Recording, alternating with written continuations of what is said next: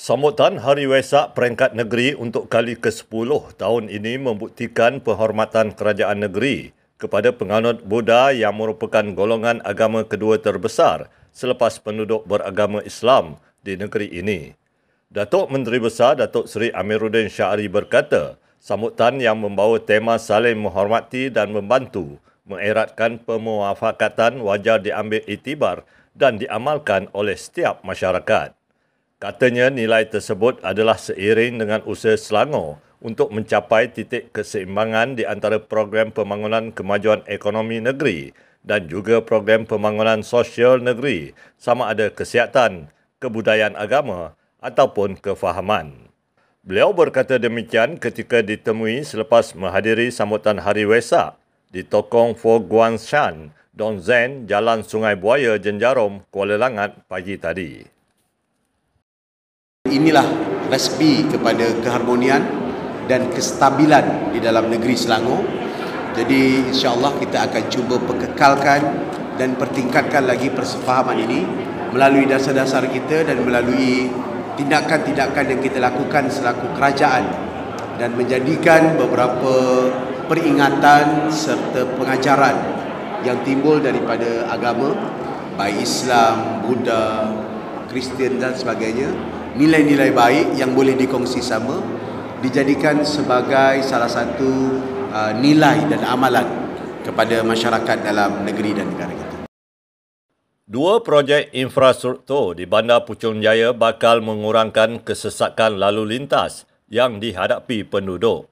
Ahli Dewan Negeri Kirara Enzihan berkata, projek pertama meliputi naik taraf persimpangan jalan antara Jalan Pipit dan Jalan Merbuk menelan kos RM400,000 yang akan disiapkan dalam tempoh tiga bulan. Manakala projek kedua membabitkan pembinaan persimpangan sepanjang 500 meter dari Bukit Tandang ke Puchong Jaya bernilai 30 juta ringgit yang akan bermula pada Julai ini. Katanya kedua-dua projek itu akan bantu mengurangkan sehingga 80% kesesakan lalu lintas di kawasan terbabit. Beliau berkata demikian ketika meninjau kawasan tersebut bersama Datuk Bandar Subang Jaya semalam kenderaan ni semua akan benefit. Ha, kawasan ni semua seluruh kawasan ni.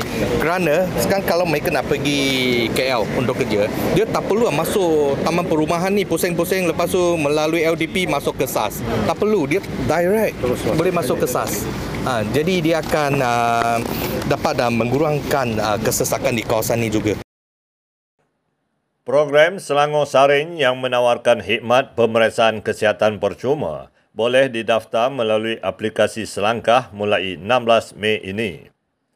Exco Kesihatan Awam Dr. Siti Mariah Mahmud menerusi kenyataan memaklumkan bahawa inisiatif ini bakal memanfaatkan 39,000 penduduk Selangor dengan peruntukan 3.4 juta ringgit dalam Belanjawan Selangor 2022.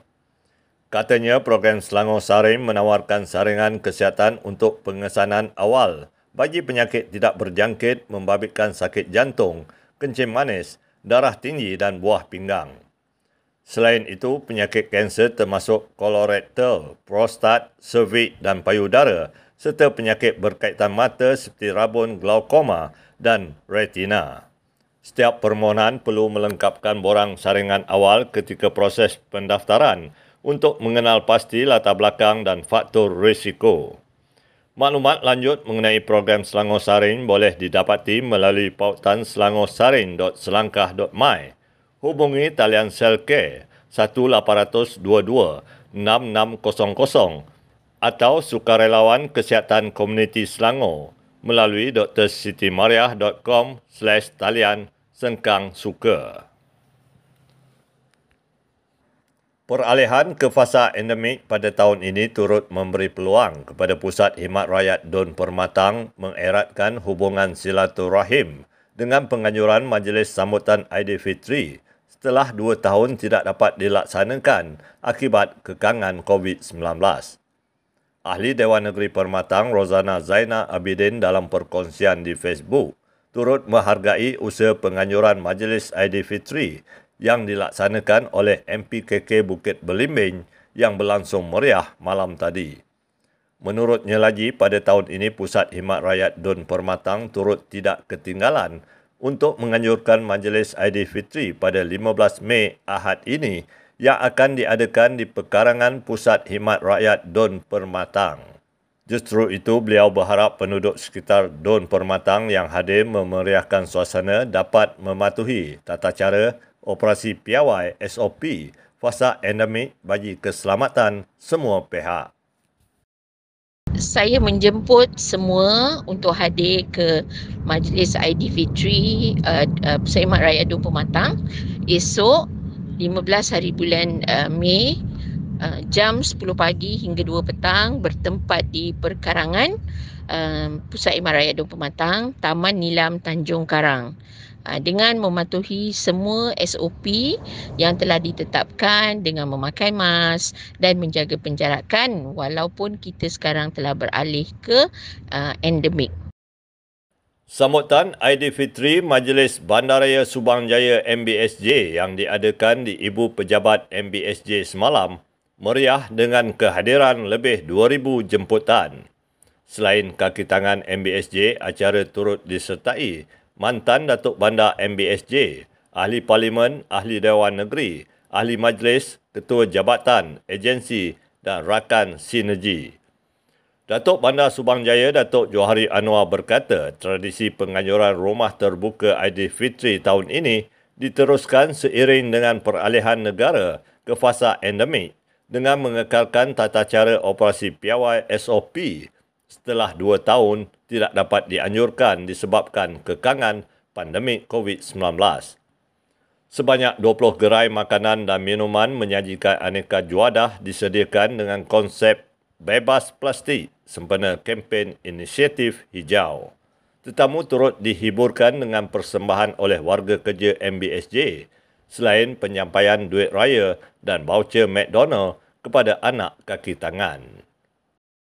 Walaupun kita uh, apa meraihkan uh, sambutan hari raya ini, uh, kita mengadakannya dalam SOP COVID inilah. Maknanya kita cuba uh, memastikan bahawa apa pematuhan-pematuhan itu dapat uh, dapat dipatuhi uh, dan juga uh, kita juga melaksanakan uh, kempen uh, uh, inisiatif hijau uh, melalui kempen bebas plastik dengan uh, kehadiran tetamu yang membawa bekas dan makan uh, bekas makanan dan minuman sendiri uh, rather than menggunakan bekas-bekas uh, polystyrene dan kita juga melaksanakan penghasilkan sampah uh, supaya kita dapat uh, memastikan dari segi pengurusan sisa ni dapat diuruskan dengan baik. Rumah terbuka Aidilfitri anjuran kerajaan negeri di sembilan daerah bermula esok di Hulu Selangor. Program pada sebelah petang atau malam itu akan berlangsung sehingga 21 Mei dan turut diserikan dengan penyampaian duit raya dan persembahan seni. Datuk Menteri Besar Datuk Seri Amiruddin Syahri dijadualkan hadir bagi menyampaikan ucapan serta beramah mesra dengan pengunjung. Tarikh dan lokasi majlis adalah seperti berikut. Daerah Hulu Selangor 15 Mei pukul 2.30 hingga 5.30 petang bertempat di Dewan Serbaguna dan Kompleks Sukan Daerah Hulu Selangor. Daerah Gombak 16 Mei pukul 8 hingga 11 malam di tapak Pasar Ramadan Taman Melawati. Kemudian pada 17 Mei diteruskan di daerah Hulu Langat pukul 8 hingga 11 malam di Laman Niaga Komuniti Bandar Baru Banyi iaitu berdepan Hotel Tenera. 18 Mei daerah Sepang di BBST Walk Bandar Baru Salak Tinggi juga 8 hingga 11 malam. Pada 19 Mei pula, daerah Kuala Langat bertempat di pekarangan Stadium Jugra Banting mulai 8 hingga 11 malam.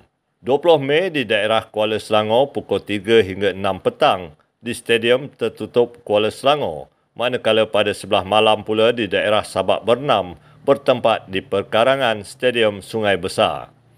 Akhir sekali daerah Petalim pada 2 Mei pukul 2.30 hingga 5.30 petang di Padang Awam MBSJ dan daerah Kelang pula pada sebelah malam bertempat di dataran Kompleks Sukan Pandamaran. Sekian semasa hari ini. Dalam keseronokan menyambut Aidilfitri, jangan lupa untuk terus mengamalkan kawalan kendiri bagi mengekang penularan wabak COVID-19. Bertemu lagi esok.